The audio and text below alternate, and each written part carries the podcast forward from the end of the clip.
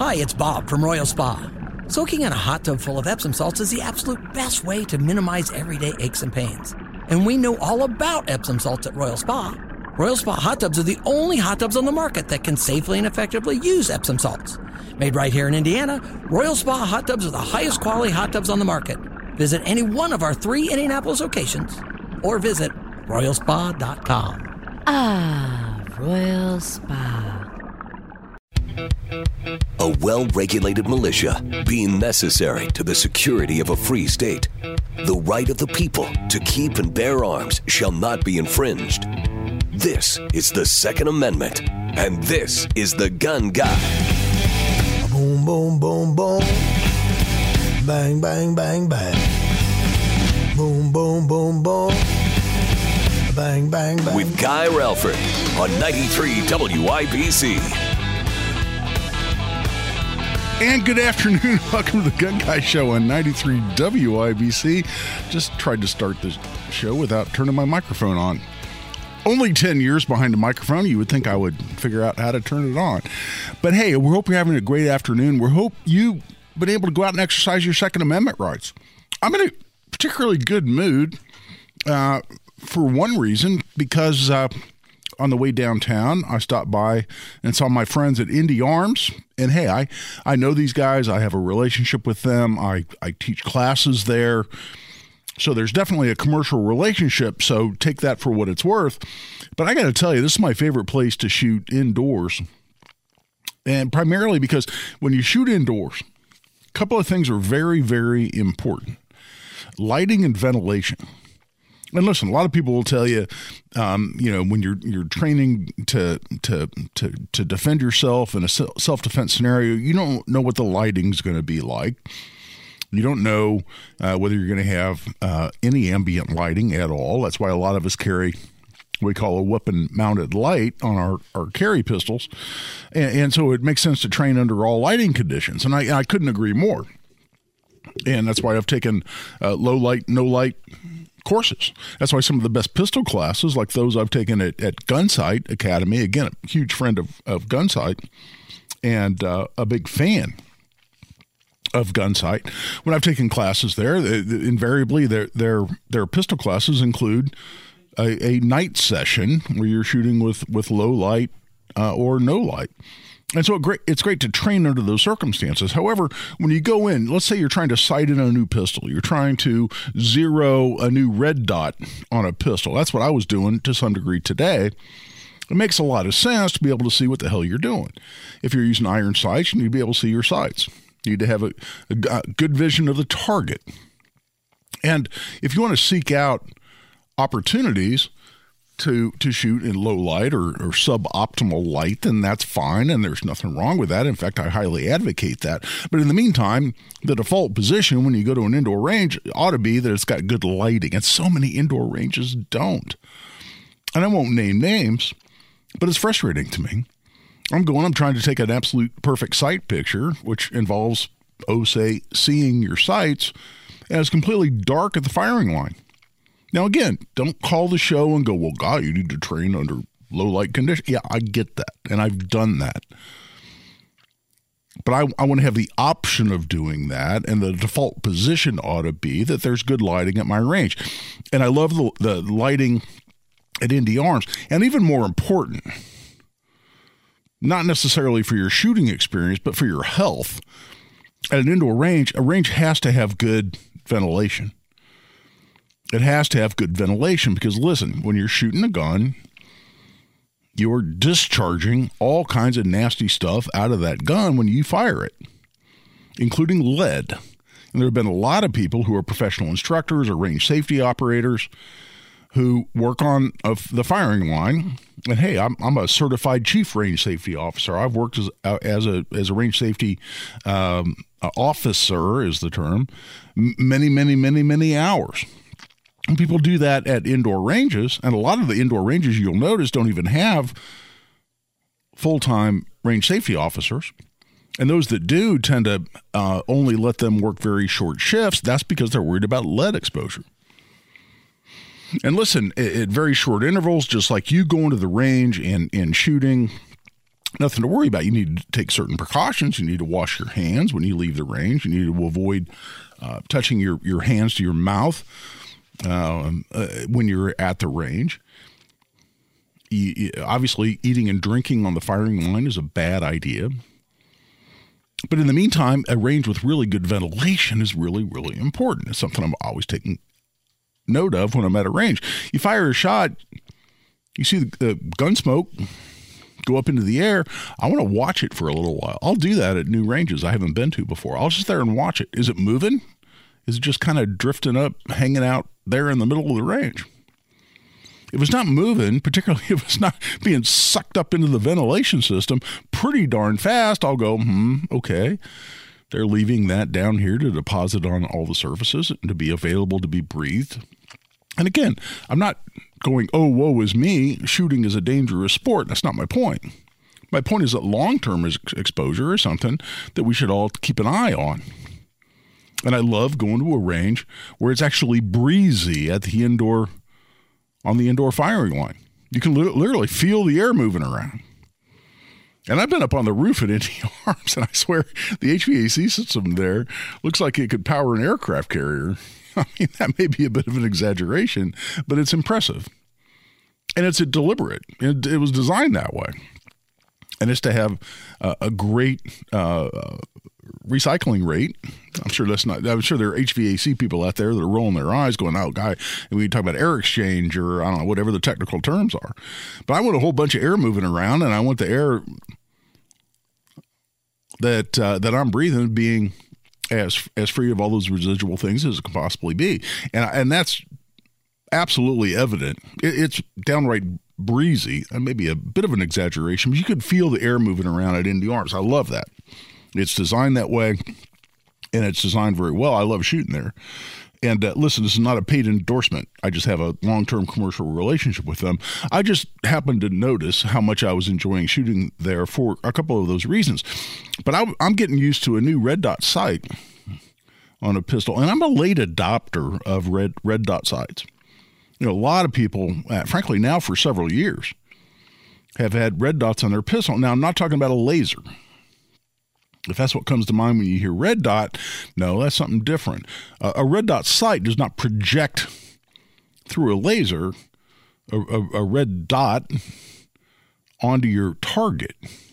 You're looking through a lens on your red dot sight where you can see a red dot.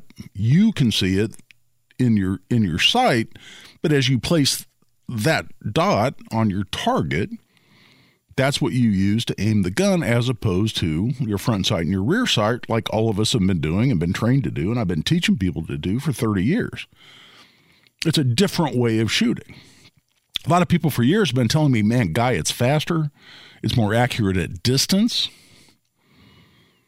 And, and to some degree, you know, uh, how your eyes work, you know, what, what, what, what, condition your eyes are in relative uh, to your age or as affected by your age, maybe is a better way to put it can, can factor into these things. What you know, what do you see your sights better? Do you see a red dot better?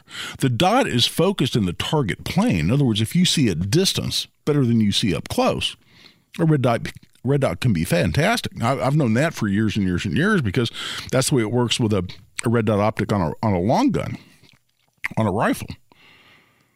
And I've used a lot of optics on rifles with red dots, and it's great for me, because the way my contacts and whatnot are set up, I see better at distance.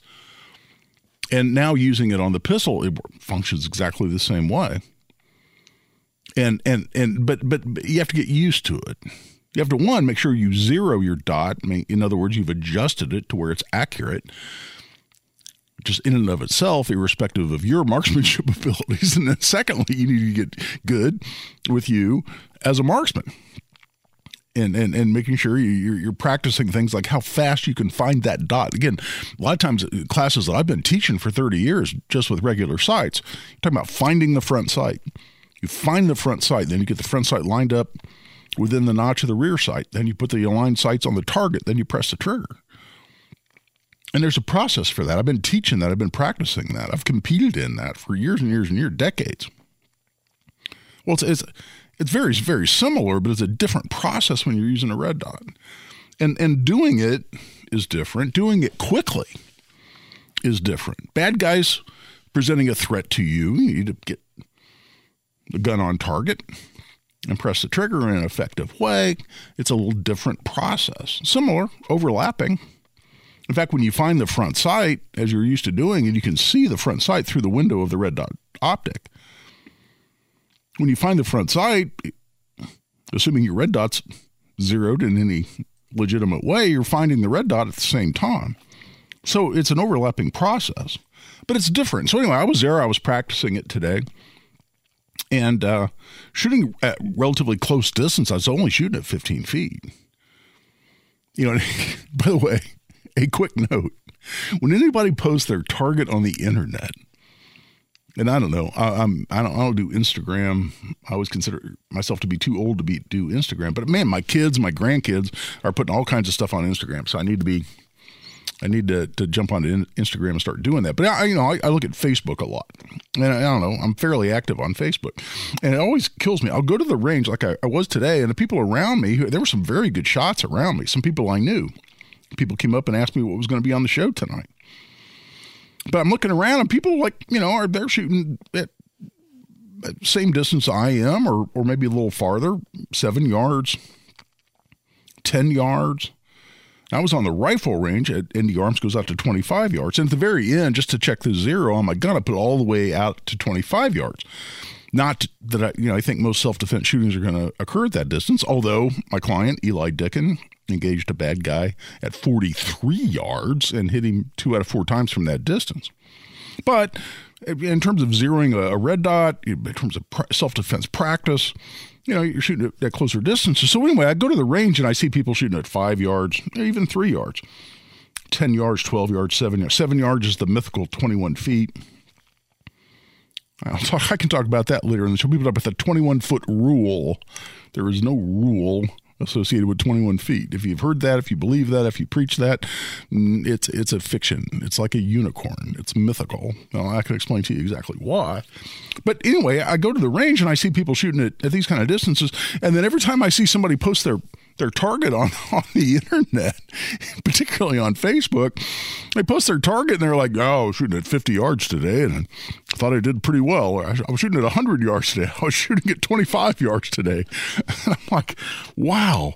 You go to the range and you know, and there's very competent shooters around me. Yeah, the, the person very ne- next to me, who who I knew, and he knew me, and he was shooting great little tight groupings on his target, but he's shooting at seven yards. And for some reason, everybody on the internet is an Olympic quality shooter who's shooting these, you know, decent groups at 50 yards and 100 yards. And I'm going, come on, man. If everybody lies on the internet when you post a target and put the distance you're shooting at, then nobody can ever take one of those posts seriously. At least I can't. I always laugh out loud when I see them. I don't call anybody out, but it's just kind of funny. But at any rate, my whole point in raising that is that I'm in a good mood because I enjoyed the hell out of stopping by Indy Arms about, about, about slapping some primers and uh, putting holes in a target and uh, getting a little better with my new setup. The gun I, am carrying most days these days, a Sig uh, X Macro. Uh, with a uh, Holosun EPS carry red dot on it. Just put a new Wilson Combat grip module on it, which I really like. Fits my hand better. I like the texture better. Um, I like the, the beaver tail it has on it. It's more like a 1911, which I carried for years, and it feels very comfortable in my hand. And I, I shot okay. I ever you know I, I, I sailed a few, which always ticks me off. I'm not talking about feet. I'm talking about inches. But there, I have a lot of room for improvement, like you always do when you go shoot. But every time you, you do go shoot, my experience, when you shoot really, really well, you thought you think, man, that was awesome. Can't wait to do that again. When you sail a few, or flinch a couple, the very next thing you think is, well, I got to go back and fix that and redeem myself. I had a little bit of each. Some I felt like I was shooting pretty well. Others I'm like, mm, no, that didn't meet the standard. But in the meantime, we're going to take a break. We'll get back into the substance that was all spontaneous, by the way. I just kind of wanted to share my experience. But uh, we'll get back, uh, we'll get into the substance of the show. Let's go to the phone lines, as we always want to do 317 239 9393. That's 317 239 9393. We'll talk about being at halftime at the Indiana General Assembly. And, uh, and listen, if you remember the 2A project, you got an email from me. I also posted an article on this um, that's going to cover a lot of the same information. So it may be a bit of a review for you. But if you want to know about what's going on in the Indiana General Assembly, including the, the anti gun bills, the pro gun bills, um, or you want to raise any other issue relative to guns, the Second Amendment, what's going on in the legislature, what's going on in the Supreme Court, what's going on in Hawaii, I'm going to get into that. That is unbelievable. But in the meantime, uh, we're taking a break. Give us a call, 317 239 9393. This is Guy Relford on The Gun Guy Show on 93 WIBC. Life is so much more than a diagnosis. It's about sharing time with those you love, hanging with friends who lift you up, and experiencing all those moments that bring you joy. All hits, no skips. Learn more about Kisqali Ribociclib 200 milligrams at kisqali.com and talk to your doctor to see if Kisqali is right for you. So long live singing to the oldies, jamming out to something new, and everything in between. Second to none on the Second Amendment. This is The Gun Guy with Guy Relford on 93 WIBC. And welcome back. I'm Guy Relford on the Gun Guy Show on 93 WIBC. We're glad you're with us. Tell you what, we've had, uh, let's see here, Anthony call in and has been on the line for a while. Let's go to Anthony. Anthony, welcome to the uh, Gun Guy Show. Yeah, good, good, good evening. Yeah, Yes, sir. uh, not to save my old eyes, but uh, on to the uh, subject at hand. Uh-huh. There's been there's been a fair amount of uh, press coverage recently about the FBI using the Treasury Department's Financial Crime Enforcement Net network to spy on people's bank accounts using keywords and key phrases to build lists of people who were political opponents to the administration. And uh, I know that House Bill 1084 is now sitting in the Senate committee that allowed Senate Bill 28 to kind of die, which was broader. Right. Is there a way of getting some key pieces of SB 28 amended into 1084? Put a stop to banks voluntarily doing this? Well, that's a fascinating que- question, Anthony. And um, I don't know. You know, that's sort of a, a new topic that, for instance, we didn't discuss in the committee hearing uh, in the House on 1084. And for people that don't know, what, what Anthony's talking about with House Bill 1084, it's a bill uh, to address the fact that the uh, International Organization for Standardization is the name of this group, um, at the urging of uh, gun control groups and some very liberal anti gun, anti Second Amendment politicians in Washington created a new credit card code. I mean, uh, if you shop in, in different places like a restaurant, your your credit card transaction is coded. And one of the reasons some of the credit card companies or even your bank can offer you a service to where it'll it'll summarize your spending. Like you spent, you know, this percentage in, in on groceries, you spent this percentage on retail, you spent this percentage on gas, uh, using your credit or your debit card. Um, one of the reasons they can do that is because those transactions are coded. Well, somebody got the idea of, hey, we really want to track purchases at gun stores. And the ostensible reason was that, um, that they could somehow uh, prevent a mass shooting by being able to, to flag suspicious transactions at gun stores. And and in order to do, to do this, or, or they could they could spot someone who might be in, engaged in gun trafficking. And and and and and to do so, they, they needed to identify and be able to flag these purchases at gun stores. What's ludicrous about the whole thing is that it it, it will it will say that you spent money at a gun store. It'll say Guy Relford spent twelve hundred dollars today at Indy Arms. And honey, I didn't spend twelve hundred dollars just for the for the record. But hypothetically speaking, it doesn't say what I bought. I could have bought a gun safe. Uh, who knows? I could have bought gun cases um, that I can I can use uh, to to to personalize or sell to uh, my my customers, my clients, my students who come take my my firearms classes. I mean, it it, it doesn't say what I bought. You know, I could have bought you know three four hundred dollar AR-15s or twelve hundred dollars with an ammunition. And by the way, if I did either of those, how does that flag me as a potential mass shooter or or or terrorist or gun trafficker? It doesn't make any sense. But but the but a lot of us are concerned because the and I'll talk more about this uh, next segment. But I want to I want to answer Anthony's question because it's a very good one. Um, a lot of people also look at this to say, listen, there's been a long history of attempts at discrimination by not just attempts at discrimination by the financial industry about gun owners and particularly people engaged in the firearm industry, including gun shops. If you recall, here a couple of years ago, I had a, a, a gun shop roundtable, I called it. I had five owners of gun shops uh, here in the studio, and they all had their own microphone, and we were going around talking about their experiences and just what's going on in their business. And this was right on the tail end of COVID. We were talking about things like, you know, how supply these days? How are your prices? How are you dealing with the fact that, you know, your your prices are higher to get ammo or guns because of the shortages resulting from COVID.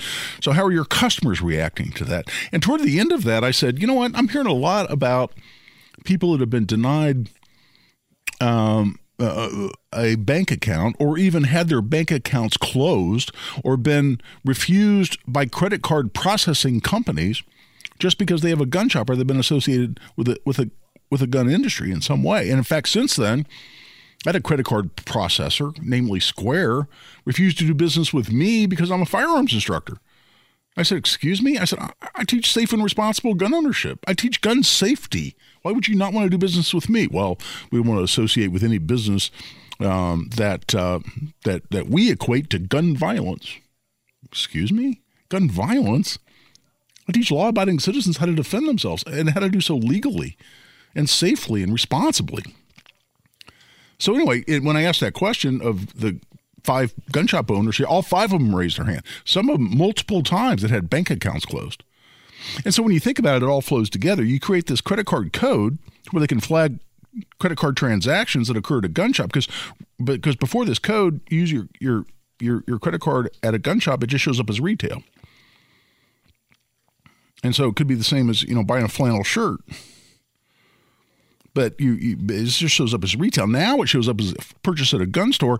Now those credit card processors can refuse that transaction. They can decline it. And what better way to put a gun shop out of business than not allow anybody to use a debit or credit card at the gun store? And we were test I was testifying for 1084, and 1084 would prevent that. You know what? You can't use credit card codes in Indiana for gun stores. And there's a penalty associated with it. And I'm testifying in favor of this. And one of the senators, of course, a Democrat, says, well, can people just buy cash? Just just use cash. Buy whatever they want to buy with cash. Well, yeah, they still could. But you want to put a business out of business?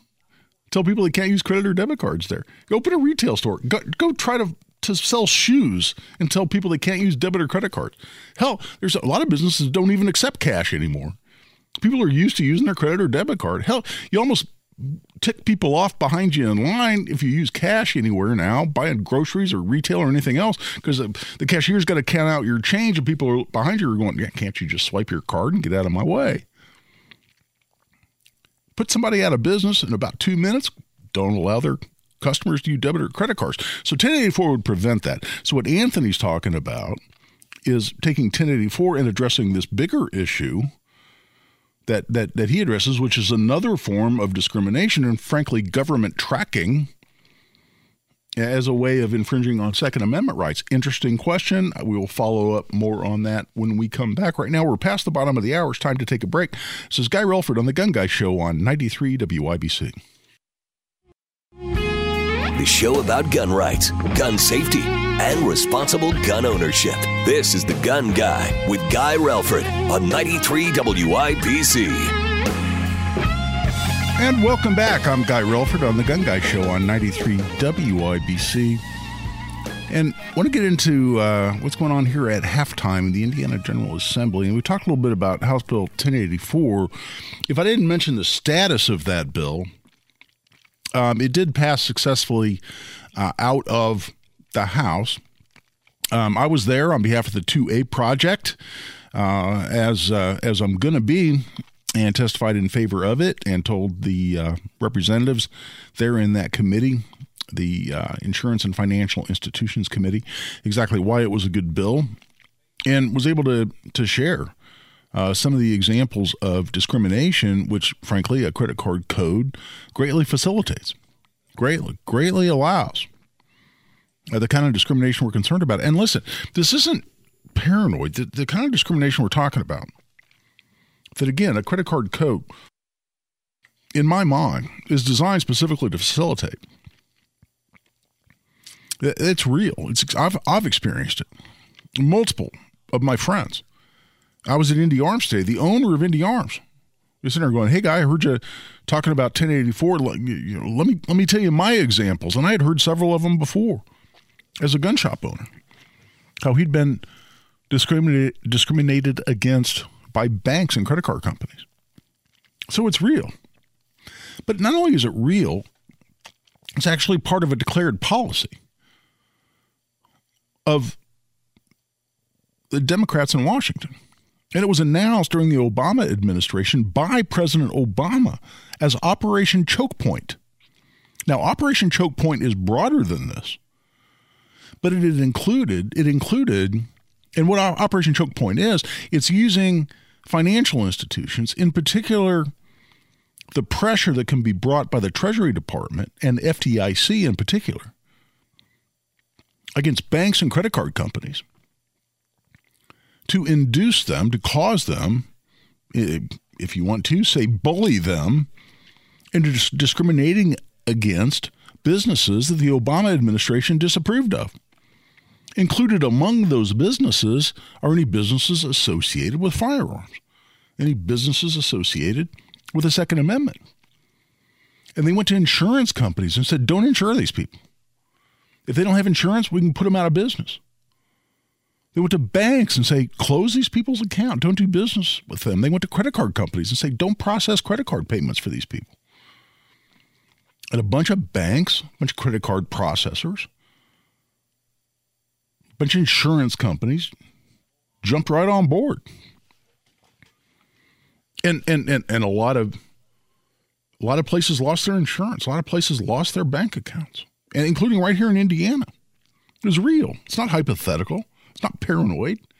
It's not, oh, gun owners are always, uh, you know, throwing their hands in the air, waving their hands, saying, oh, they're out to get us. Guess what? Uh, Grandpa Relford used to say, just because you're paranoid don't mean they ain't out to get you. And old Grandpa Relford was completely right when it comes to the Second Amendment and businesses associated with those. So th- this discrimination we're talking about is not happenstantial. It's not hypothetical. And it's sure as hell not just paranoid. It's real. It happens every day. And it's happening right here in Indiana. It's ha- it's happening to, to people you know, your local gun shop. Ask them next time you're in your gun shop. Go in there to buy ammo. Go in there to buy an optic or a weapon mounted light or a new gun. Say, by the way, man, you know, I heard this crazy guy on the radio talking about discrimination against gun related businesses. Have you ever experienced any of that? Ask your local gun shop owner about that. Find the owner because he's going to know or she's going to know. And I'll guarantee you the answer is going to be, oh, hell yes, not just once, but multiple times.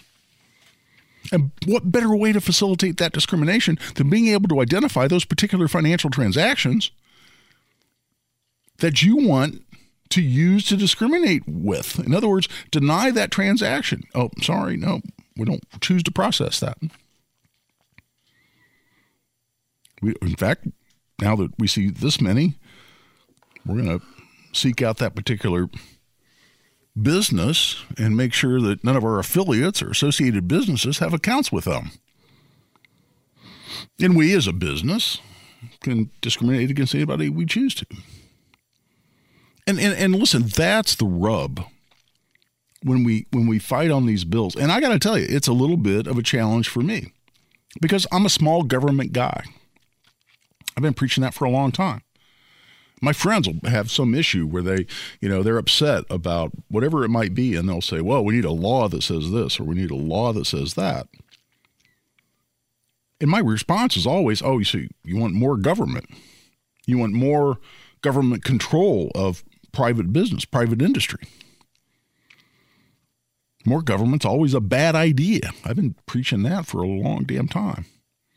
So it's easy to, to say that I'm being hypocritical. And I, I've had to circle this square in terms of my own philosophy because I'm in uh, advocating 1084 to say the government ought to not allow the financial industry to use these credit card codes. What are we talking about? We're talking about government control of private industry. Doesn't that make me a complete hypocrite when I also advocate for small government and a hands off approach, a laissez faire approach to private industry?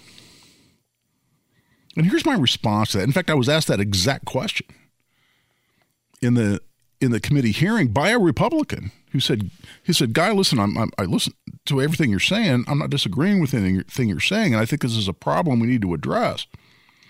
But we've got the banking industry in here saying we don't need any more government regulation. We got the credit card processors in here testifying, saying, you know, you're talking about big government here. You know, you need to let us do business the way we choose to do business. And and and and and, and, and I'm sympathetic to that. And I said, you know, Representative, I, I'm completely sympathetic to that as well. But here's how here's I here's how I can circle that square. And that is that what we're talking about here is a policy that's in furtherance of a government agenda. It's an agenda of a liberal White House, started by the Obama administration and now running full bore, full speed ahead by the Biden administration in partnership with private industry to, to, to, to further, to augment, to enhance, and to in fact enforce and implement a government policy of discrimination against lawful businesses like gun shops. And not just gun shops, we're talking about instructors, gun retailers, gun wholesalers, the whole nine yards. And so when private industry partners with the government, and chooses a side in, in the sense that I want to use my private business to implement a strategy of a liberal government and discriminate against law abiding citizens and law abiding businesses, then I think they lose that general assumption that we ought to keep the hands off when it comes to government control of private industry. Now, if you want to say that's still uh, hypocritical, I can see how you get there. But I think you lose the protection. Like just like people say, well, wait a minute, you know, shouldn't Twitter be, be sanctioned in some way because again, this is before ownership changed. But, you know, when when when the government, when the when the when the administration reached out or the Democrat Party reached out to Twitter and said, "Man, you need to kill these stories about the, the about the Hunter Biden laptop," and they did, and they did that in partnership with a political party and elements of the government. Does the same rule apply to say, hey, we, we, we, we don't have constitutional protections against private industry? The, the, the, sec, the, the Second Amendment, the First Amendment, the Bill of Rights generally protect you against the government. They don't protect you against private industry, and that's completely true. But what about private in- industry acting in partnership with the government? Should they maintain that same protection? Or does the Bill of Rights then do certain constitutional protections that apply to that private industry? That becomes a very interesting discussion. In the meantime, I'm well beyond the three quarter hour. We're going to have a real short segment when we come back. And we're going to continue to take your phone calls 317 239 9393. That's 317 239 9393. This is Guy Relford on The Gun Guy Show on 93 WIBC. Life is so much more than a diagnosis. It's about sharing time with those you love, hanging with friends who lift you up, and experiencing all those moments that bring you joy. All hits, no skips. Learn more about Kisqali Ribociclib 200 milligrams at kisqali.com and talk to your doctor to see if Kisqali is right for you. So long live singing to the oldies, jamming out to something new, and everything in between. Your rights, your responsibilities, your guns. This is The Gun Guy with Guy Relford on 93 WIBC. And welcome back. As I mentioned, we've got a bit of a short segment here at the top of the hour, as uh, tends to be our custom here on the Gun Guy Show. But uh, I want to uh, just uh, leave you at the, at least for the first hour. By the way, we got a full show tonight, full two hours. Um, after the show, uh, starting at 7 o'clock, you've got the IU Purdue pregame show with my friend John Herrick, fellow DePauw Tiger, all around good guy, also news director here at 93 WIBC, does a fabulous job in the newsroom here, and really just does a he's a very experienced uh, sports broadcaster. And for that reason he's also been brought in to the clearfield network where he's doing both pregame and postgame coverage of uh, iu football and basketball and and John does a tremendously good job. I'm really proud of this guy.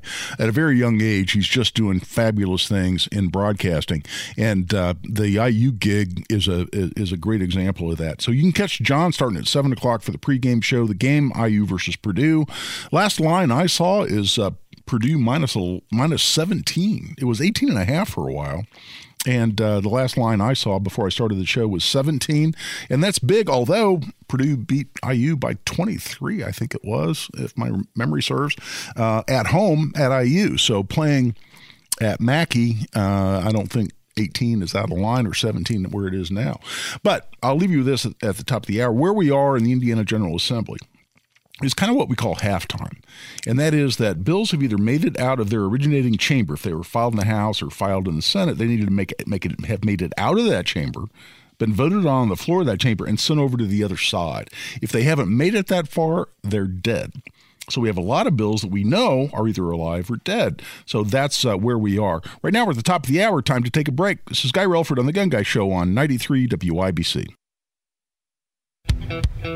A well regulated militia being necessary to the security of a free state. The right of the people to keep and bear arms shall not be infringed. This is the Second Amendment, and this is the Gun Guy. Boom, boom, boom, boom. Bang, bang, bang, bang. Boom, boom, boom, boom. Bang, bang, bang. With Guy Relford on 93 WIBC. And welcome back for hour number two of the Gun Guy Show here on 93 WIBC. As I mentioned, we're at halftime of the Indiana General Assembly. So it's time to take stock of what is dead. It's dead because, as I mentioned before the break, if it didn't get out of the chamber in which it was filed, and, and what does it take to get out of that chamber? Little schoolhouse rock here uh, in terms of the Indiana General Assembly process. Um, that when a bill's filed, if it's filed by a, a, representative, it's it's filed in the House. Obviously, If it's filed by a senator. It's filed in the Senate. In in each one of those chambers, it gets assigned to a committee. And the first step is the chairman of the committee to which it is assigned has to, to make the decision of, of whether to give that bill a hearing or not. And so these committee chairmen, chairpersons, have a lot of power, especially if they're a very important committee, important depending on what issues are, are, are important to you. But for us, those of us who care about Second Amendment issues, it's public policy and judiciary primarily. Although this year, with some of these banking related bills, the Insurance and Financial Institutions Committee have a lot to say about that.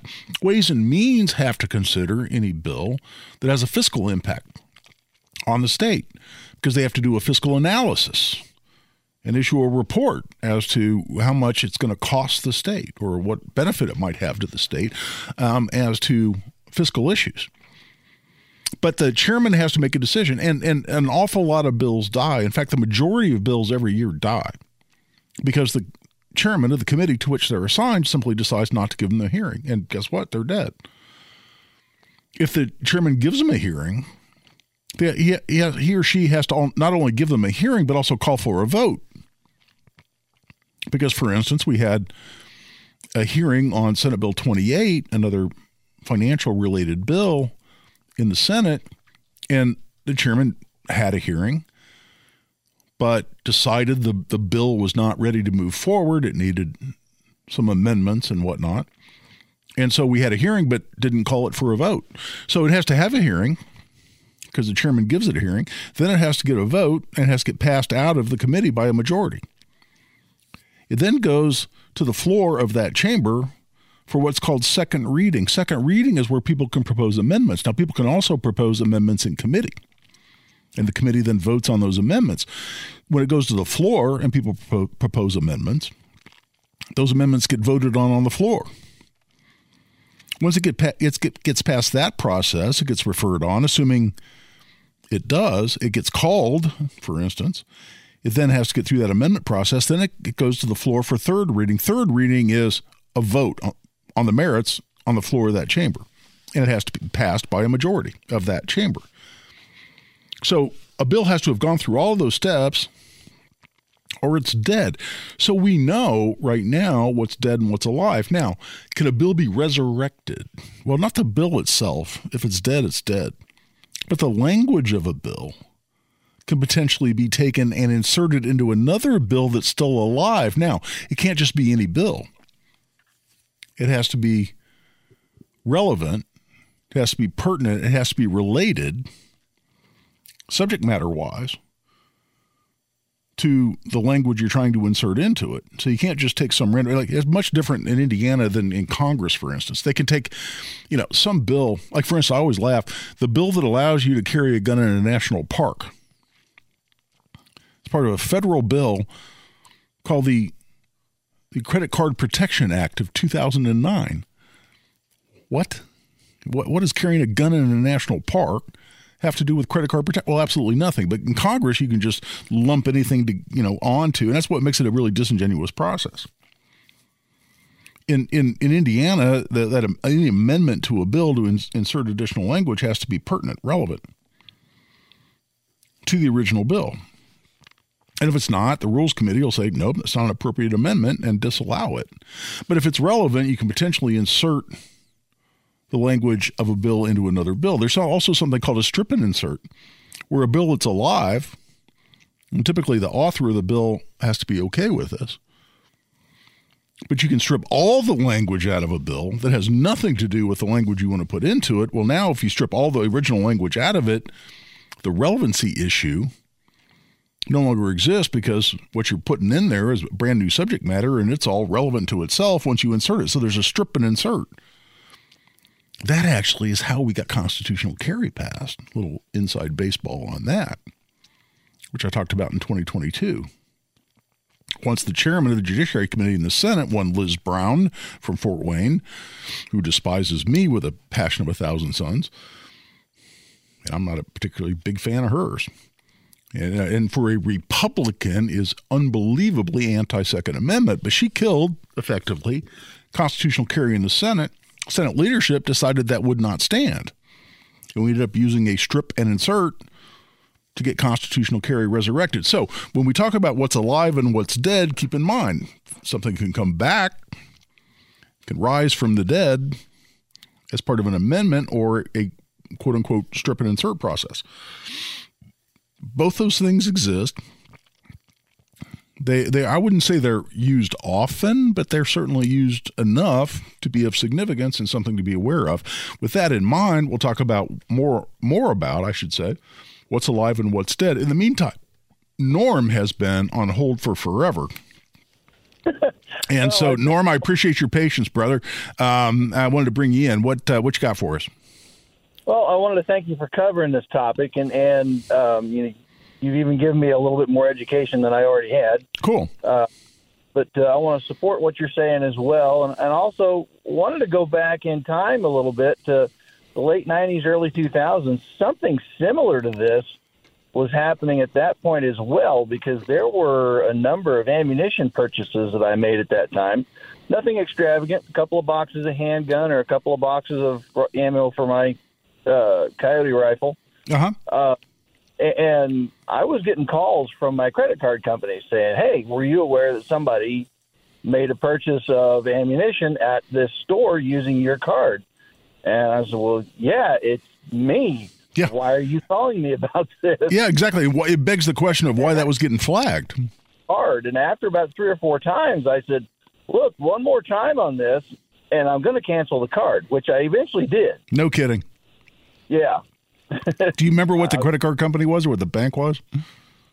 I believe that it was a GM card, which I think at the time was being administered by Discover. Okay, yeah, and and those aren't names that, that get associated with a lot of the of the discrimination. For instance, Chase Bank has right. been right up front and getting named a lot. Uh, again, the credit card processor Square. Uh, I only say them because they're the ones who wouldn't do business with me, which still offends me. Um, so that you know it's an important point norm and i'm really glad that you called the gun guy show and thanks so much for your patience i mean norm called in before the break at the top of the hour and I, I know sometimes when I'm I'm on a bit of a a rant or, or I have a stream of consciousness going, I can leave people on hold for a while. So when rock stars like like Norm, one, it's an important comment, and I'm glad that he had the patience to hang on. Um, but it's greatly appreciated by me because we really uh, appreciate our callers. And on that note, we want to get more of you. Give us a call, 317 239 9393. You have a bill you'd like to see in the Indiana General Assembly? It may be there. You may not just be aware of it. Is there one you're concerned about? You want to know what the status of anything going is? Anything else 2A related you want to call in and discuss? Give us a call. That's why we're here. 317 239 9393. That's 317 239 9393. This is Guy Relford on The Gun Guy Show on 93 WIBC. Life is so much more than a diagnosis. It's about sharing time with those you love, hanging with friends who lift you up, and experiencing all those moments that bring you joy. All hits, no skips. Learn more about Kisqali Ribociclib 200 milligrams at kisqali.com and talk to your doctor to see if Kisqali is right for you. So long live singing to the oldies, jamming out to something new, and everything in between. Now you've got a gun guy. Guy Relford on 93 WIBC. And welcome back. I'm Guy Relford on the Gun Guy Show on 93 WIBC. So let's talk about what's alive and what's dead in the Indiana General Assembly as to those bills that affect your Second Amendment rights. And every year, I mean, one of the reasons I formed the 2A Project is that every single year, if you're paying attention, there are several bills that our pro Second Amendment legislators file in order to, to further enhance your Second Amendment rights here in Indiana, to protect them, it, to improve them, to take them beyond where they currently are. And people don't appreciate. You know, a lot of people uh, spend a lot of time, including right here on this radio station, complaining about the Indiana General Assembly. And listen, there are things to complain about. Do I think, you know, taxes are still too high in, in Indiana? Yeah, I think there's an argument to be had. Uh, people were upset there was no suspension of the gas tax when, due to Biden's policies, the gas prices were completely out of control that affected a lot of people in very dramatic ways. Do I think the General Assembly should have stepped up and done something with the gas tax during those incredibly times of uh, uh amazingly high gas prices? I, I think they should have. Do I think the Indiana General Assembly should have done more on property taxes? I think there's a very legitimate argument to say they should have. So there, there, there, there are things to criticize, no, no doubt. But, but, but, but when you have a shtick, when when you have your whole approach is completely one sided to say, well, you know, legislatures, leg, the legislature's bad. The Republicans are the same as the Democrats. They're all the same. They're all corrupt. They're all controlled by their contributors, by their donors. No one's out for you. They hate you as a common citizen. They only care about themselves. They only care about lining their pocket. When you have a shtick like that, and, and, and, and you need to you feel the need to mold everything you see, everything you hear to fit your shtick. You're going to be wrong a large percentage of the time because the truth simply doesn't bear all that out. Not on a universal basis, like so many different people portray it. Again, right here on this radio station included. You need to pay attention and you need to assess people individually. When you generalize, you treat everybody the same. That's what is that? That's bias. It's prejudice. You're prejudging people's conduct before you actually evaluate it objectively and independently based on that conduct.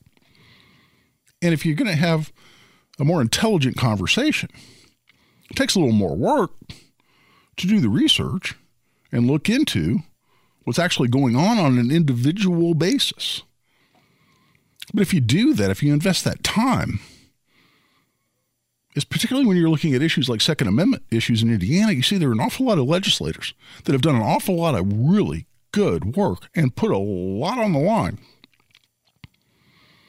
And, and sometimes expended uh, their own political capital to say, oh no, I'm standing up for what's right and taken on leadership in order to get things done like constitutional carry. I had all these people for years, and for years they were right. But I had people telling me for years, "Oh, you'll never get constitutional carry passed in Indiana. Guy, you're naive." Oh, people more extreme than that. Guy, you're an idiot. Republican leadership will never let it happen in Indiana. They're going to talk a good game and they're going to kill it behind closed doors. And you know what? People who said that looked really smart for a lot of years because they were completely right because that's exactly what happened. But that was in the in, in that was that was in the face of that was despite the really good efforts and really hard work of a lot of legislators who were trying really hard to make it happen. And eventually, yes, we got it done. And, and we look at that as a, as a great example. And again, even in the year it passed, I had people telling me, oh, Guy, you have no idea what you're talking about. You're, you're completely naive. Republicans are never going to let it happen. They're going to lead you along and deceive you into thinking they're on your side when they're going to just turn around and stab you in the back at the end of the day. Well, they didn't, and we got it done, and we got it done by a wide margin. But that's not the only example. I mean, look back over the years. People lose track of this. Do you know how many pro 2A bills we've passed in the last 10 or 15 years? The number is incredible. And I've got my name on a bunch of them. I mean, I've either written them or I've contributed to them, or I've, I've helped to write them. I've, I've, I've provided input that resulted in amendments to them on, I'm talking about at least a dozen that are now the law of the state of Indiana. Going back to 2011, I think one of the most important bills that we have in Indiana when it comes to 2A rights is the Indiana Firearms Preemption Act. Now, we had a Democrat senator try to gut that this year, Fady Qaddoura, and I'll talk more about that bill here after the bottom of the hour. But the Preemption Act says local governments like the city of Indianapolis, like a mayor like Joe Hogsett and his captive city county council, can't repeal constitutional carry in Marion County, despite the ordinance they passed trying to do just that. They can't ban so called assault weapons in Marion County, despite the ordinance they passed that would do just that. They can't do it. It's illegal. And if they do it, we can sue them. And I've sued people, multiple people, dozens. I say people, I mean local governments who try to regulate firearms even though the Preemption Act says they can't. And if they do, there's liquidated damages. You can have that ordinance, that regulation, whatever it might be, declared invalid, void. And you can recover liquidated damages of four times your attorney's fees. The statute says three times attorney's fees plus attorney's fees. You want to litigate that for three, four, or five years and then lose? City of whatever. I'm talking four times attorney's fees. That's a big old chunk in some cases. And we've won those cases. We've settled those cases for an appreciable amount of money. And the word goes out hey, don't have these ordinances on the books. The local government can't pass an ordinance, for instance, that says, well, you can't have a gun in a city park. That's illegal. They can't do it. Now, there are certain exceptions. Like they can prohibit buildings, they can, they can prohibit firearms, I should say, in buildings that contain a courtroom. All right. There's what we call the Jimmy Irsay exception, where an organizer or promoter of an event who leases property from a political subdivision, that's a local government, can prohibit firearms for that event. So that's why the city of Indianapolis can help the Colts enforce a no weapons policy in Lucas Oil Stadium. Well, the Pacers, I just went to a Pacer game Thursday night. Could not carry either my pocket knife or my pistol, and both of which irritated the hell out of me. But I could not carry, and they can get away with that, and they can have IMPD help enforce it because The Pacers, as the organizer or promoter of an event leases property, that is Gainbridge Fieldhouse, from the city of Indianapolis, can prohibit firearms. So there are certain exceptions, but the exceptions are very limited. And outside that, local governments can't regulate firearms. Senator Jim Tomes from southwestern Indiana, down Poseyville, was the author of that bill and fought it through and had a lot of resistance. Man, the Indiana Association of Cities and Towns came in and fought it like hell and got it passed. And that's huge. That's huge. That's what separates Indiana from an awful lot of other states. Because little local governments, and, and you don't think the city of Bloomington would strip you of every Second Amendment right they possibly could if they could get away with it? Hammond, Fort Wayne, it goes on and on. Evansville, hell yes, they would. The Preemption Act prevents them from doing so. We've made amendment after amendment to the, the statute that says it's a crime to have a gun on school property in Indiana. Now you can have it, and I wrote this, work with Jim Lucas to get it passed. Now you can have a gun stored out of sight in a locked vehicle on school property. That, that used to be a felony before four or five years ago. We changed that. The law used to say that, that, that if you had a gun on property being used by a school for a school function, then you'd be committing a felony. Property being used by a school for a school function. So, what if I'm in a restaurant and three bu- three buses pull up and a bunch of school kids trundle out, walk into the restaurant because they're taking a lunch break from the field trip they're on? Is that restaurant now property being used by a school for a school function? Well, sure it is. And if I'm possessing my firearm, I'm committing a felony now? What if I'm staying in a hotel while there's a high school prom going on in the ballroom of that hotel? Is that hotel now property being used by a school's function? So, by a school for a school function, I should say. So, I'm now committing a felony by having my gun in my hotel room? What? Or in the lobby as I'm checking in? It's ridiculous. Well, we convinced the Indiana General Assembly it was ridiculous.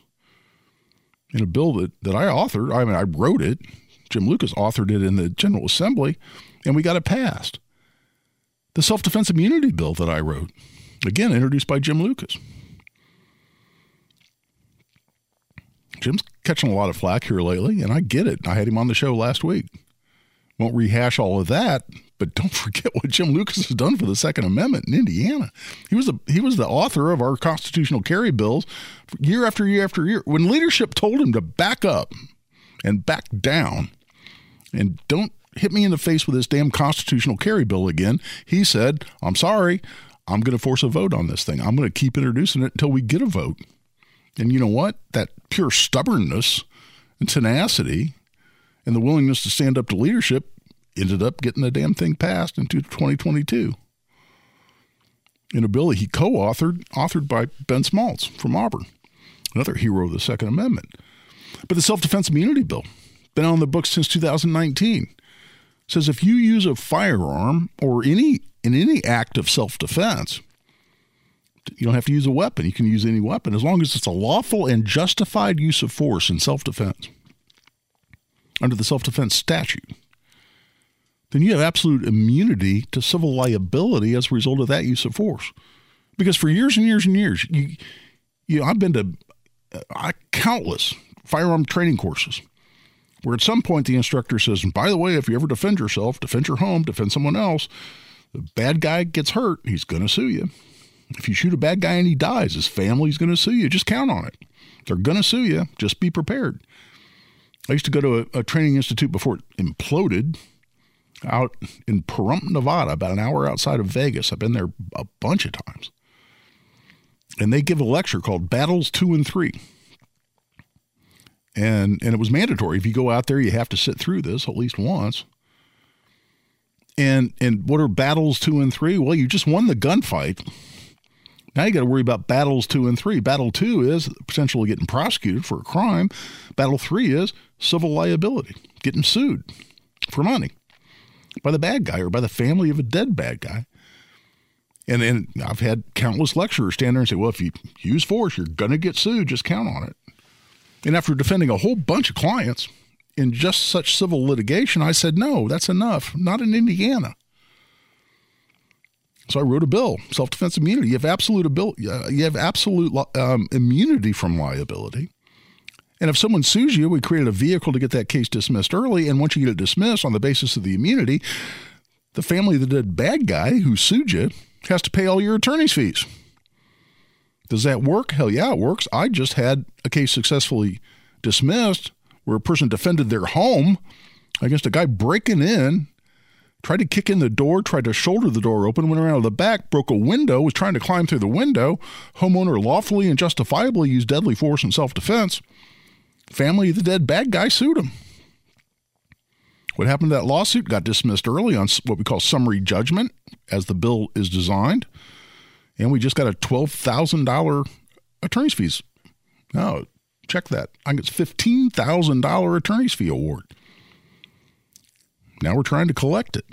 Will we try to collect it? Hell yeah. I'm going to send that message. Don't file these lawsuits. But that's another bill we got passed here in Indiana. My point is on the Second Amendment, we've done great things in the Indiana General Assembly.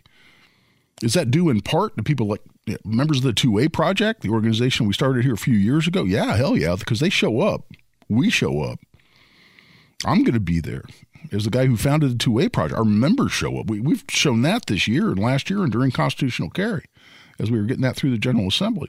But it's due also to some really pro 2A legislators. So when you hear people, oh, Republicans are no different than Democrats, yeah. Well, I'm going to go through the list of bills that are alive and dead on 2A issues. Who filed your anti 2A bills trying to restrict your Second Amendment rights? With almost no exceptions, Democrats.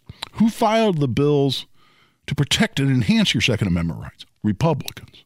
You don't think it matters? You think they're all the same? You think they're all corrupt? You think they just give lip service to the Constitution while they're stabbing you in the back behind closed doors? Not when it comes to the Second Amendment. And I'm a guy right I'm a guy right there in the trenches. I'm talking to them. I'm seeing them vote.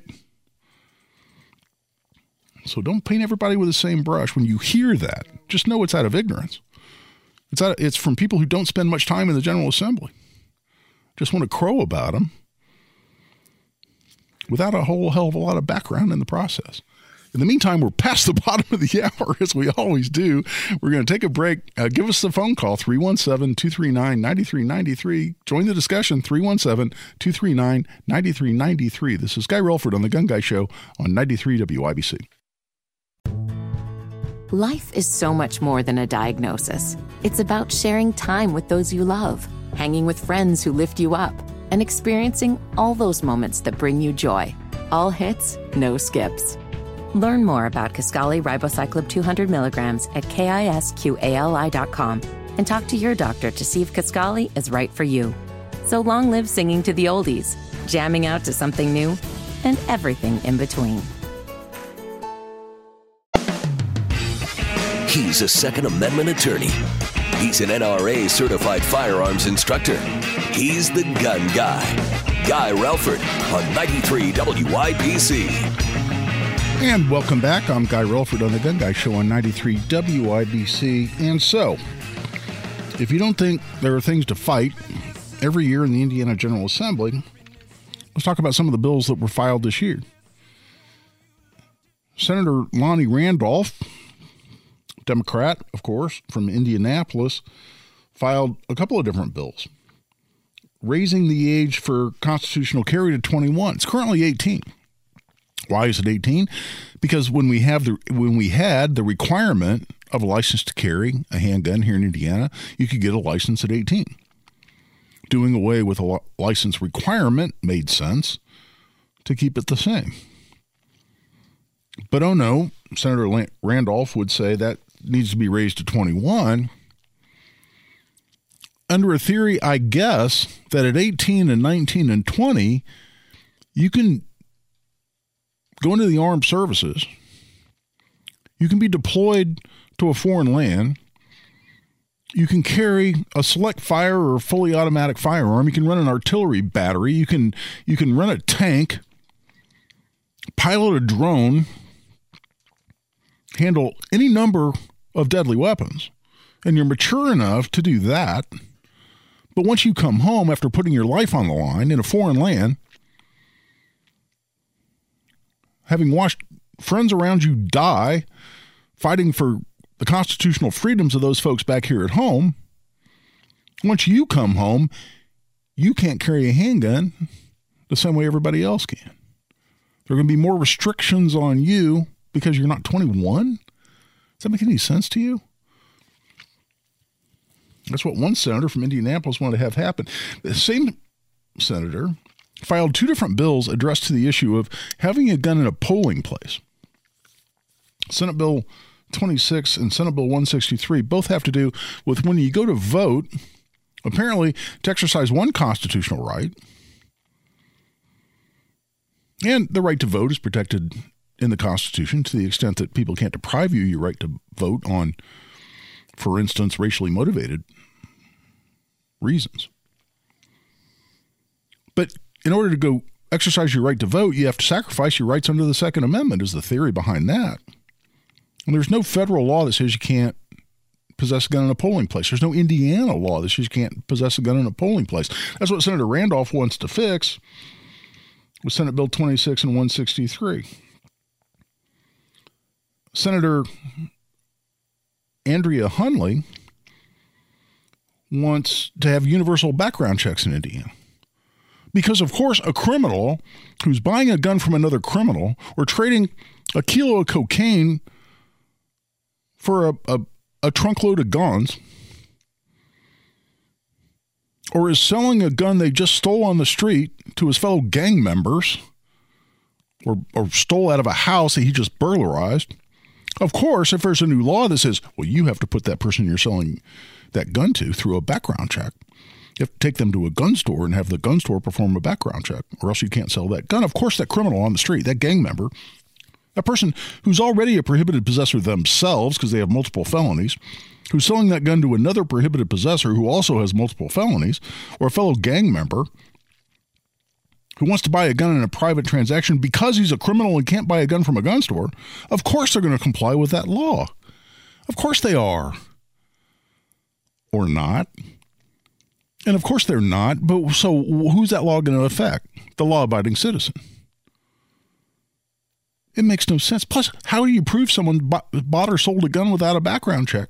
Unless you have registration, unless you know who owns every gun with registration, like we register vehicles, you can't prove who sold a gun or who bought a gun with or without a background check. Unless somebody confesses, unless somebody drops a dime. So you have an, you have an, an, unprovable crime an unenforceable statute is simply going to add to the burden on law abiding gun owners and isn't going to affect criminals at all. But that's what Senator Andrea Hunley wanted to accomplish.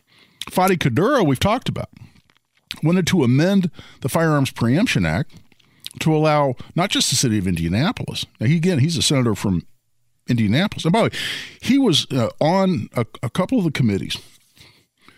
Uh, well, in particular, the Insurance and Financial Institutions uh, committee that I testified in front of on Senate Bill 28 on financial discrimination. If I have time, I'll get into that before the show's over tonight. And I got to tell you, Senator Qaddoura, I thought was a gentleman who asked good questions, and and I enjoyed my interaction with him. I I I think he did a nice job, and he asked thoughtful and good questions. And I want to give credit where credit is due. However, he's also a guy that introduced the bill that would allow the city of Indianapolis and any other local government to regulate firearms despite the Preemption Act because his bill would amend the Preemption Act to say local governments aren't really prohibited from regulating firearms. For instance, they can ban firearms like so called assault weapons, they can ban con- constitutional carry, that can affect the age at which you can buy a, a, a long gun or any firearm, and basically have uh, complete autonomy in terms of regulating firearms. Not complete, it was limited to certain areas of regulation.